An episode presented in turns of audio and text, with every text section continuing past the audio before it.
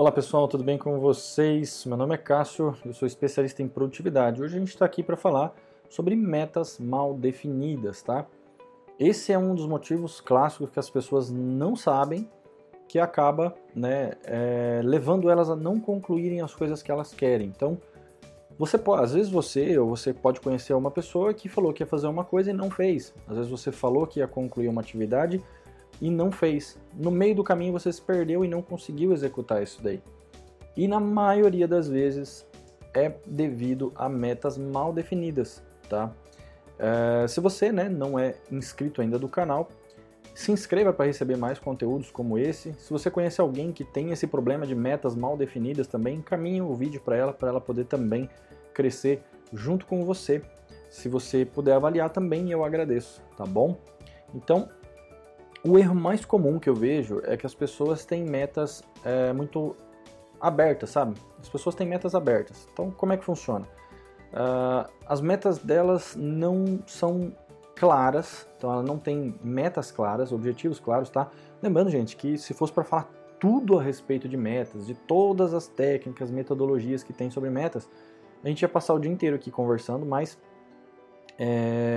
estou tentando dar uma resumida para ficar mais fácil, tá? Então colocar às vezes ali um, um passo a passo para você ter uma ideia melhor de como as conclusões de metas funcionam, tá? Então a maioria das pessoas elas acabam colocando é, metas vagas, sabe? Então, ah, fazer tal coisa, ir em tal lugar viajar. Então as pessoas colocam metas, mas elas é, não colocam as metas de forma clara. Uma meta, tá, gente? A primeira coisa que ela precisa é ser clara. Então, se você não tem clareza na criação do nome da sua meta, deixa o nome muito aberto, assim, muito aleatório, automaticamente ela não vai te dar uma, uma, um sentido de ação, né? Então a meta, ela, o próprio nome dela precisa te dar um, um sentido de ação. Né? Ela tem que ser uh, como se fosse um passo a passo. Porque as pessoas elas só pensam, é, geralmente quando elas vão criar uma meta, elas pensam só no resultado. Né? Então, uh, por exemplo, ah, viajar para algum lugar. Eu só coloco lá, viajar. Ou uh, o mais comum né, é emagrecer. Só coloca lá, emagrecer.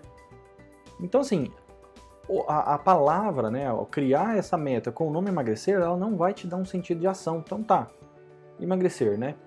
Mas e o passo a passo, né? Cadê o passo a passo? É, uma meta, além de passo a passo, ela tem que ter é, um controle, né? Você tem que controlar essa meta. Ela tem que ser temporal. Então toda meta, né? As pessoas falham nisso também. Você vai criar uma meta. Ah, eu vou dar um exemplo mais prático é, no final, tá? Mas uma meta ela tem que ser temporal. Então ela tem que te dar um sentido de beleza. Eu vou é, viajar, mas quando, né? Onde? Quanto tempo? Como eu vou controlar? Que assim, ah, o sentido de viajar que eu digo é assim, ah, preciso guardar dinheiro para viajar, por exemplo. Ou construir uma casa. Tá, essa casa é onde? Quanto vai custar? É, você quer comprar uma casa? Qual é o valor que você vai gastar? Então as metas elas precisam ter essa sensação de te dar clareza né, do que você tem que fazer. Então, é, a cada X tempos, então você vai revisar essa meta. Ah, eu vou comprar uma casa. É um processo, às vezes, que é muito longo. Né? Você tem ali. É, até eu vou gravar um vídeo mais completo sobre isso, tá? sobre você quebrar metas né, em partes menores. Tá? Eu vou falar um pouco disso também nesse vídeo, mas bem de forma superficial. Esse também dá um, um tema para um vídeo bem grande. É, então, assim, ela precisa ter reavaliação. Então, se você falou que você ia guardar o dinheiro uh, ah, para comprar uma casa, você estipulou um valor, é, aí você colocou lá que essa casa vai ser comprada, sei lá, em 10 anos. Então, você tem que revisar essa meta de tempo em tempo, porque muita coisa pode mudar. Você pode às vezes não estar tá mais ganhando tanto que você ganhava, ou está ganhando muito mais e essa meta vai ser concluída antes. Então, tendo um sistema de reavaliação, e não existe uma reavaliação né, padrão, você pode ser, se for metas mais curtas, pode ser diária, se for super curta, né? Se for metas um pouco mais longas, às vezes é, avaliações semanais, ou mensais, semestrais. Então você pode, né? Semestral é para os casos muito longos, tá? Mas eu ainda acho que no máximo ali mensal é o ideal para você fazer uma, uma reavaliação, tá? Uh, um exemplo, voltando, né, aproveitando que eu falei a questão da, da, do emagrecer, né? Se uma meta, né, um exemplo, uma pessoa que não entende como concluir as suas metas de formas mais é, fáceis, a pessoa ia, eh, ia, criar uma meta chamada emagrecer, tá? Se essa meta ela fosse bem pensada, ela teria que ser mais ou menos assim. Uh, isso é para cada pessoa, tá, gente? Só estou jogando um exemplo aqui, né?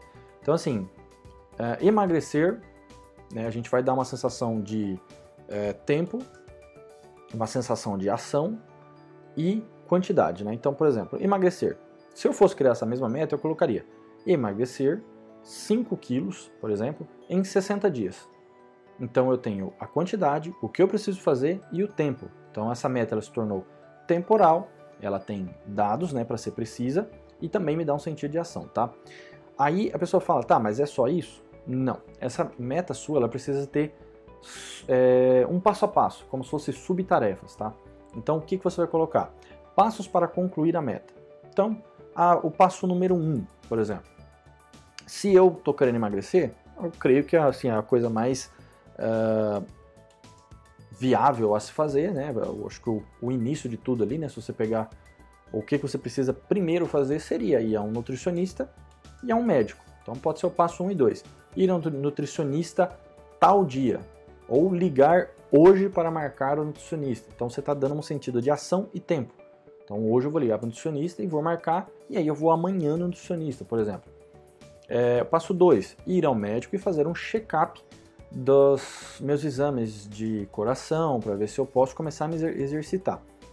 Esse seria o passo 1 um e 2. Depois, passo 3, liberou o médico, liberou tudo, fez as consultas, o nutricionista está te ajudando também.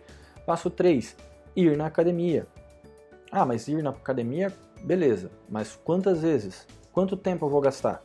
É uma hora? É duas horas? Então, ir na academia quatro vezes por semana e fazer uma hora de exercício. Se você quiser ser mais específico ainda, eu vou fazer 20 minutos de aeróbico e 40 minutos de treino físico, por exemplo, dessas uma hora, né? Então, dessa forma, uma meta que era vaga, emagrecer. Você sabe quando você vai emagrecer? Nunca. Como é que você vai controlar isso daí? Se você controlar isso de forma solta, deixar, ah, eu vou na academia, ah, eu vou não sei o que, você não tem essa meta bem definida. Então, você não vai emagrecer nunca. Se emagrecer é porque você superou as estatísticas, porque é, quando você dá sentido de clareza para suas metas, as coisas ficam mais fáceis. Você tem um plano, você sabe como agir, você sabe o que fazer, então você não fica perdido. O problema é que a maioria das pessoas ficam perdidas, né? Então faça o seguinte: verifica se você tem alguma meta em aberto que você quer fazer, tá? Ou se você conhece alguém que tem alguma meta que está em aberto, que precisa fazer.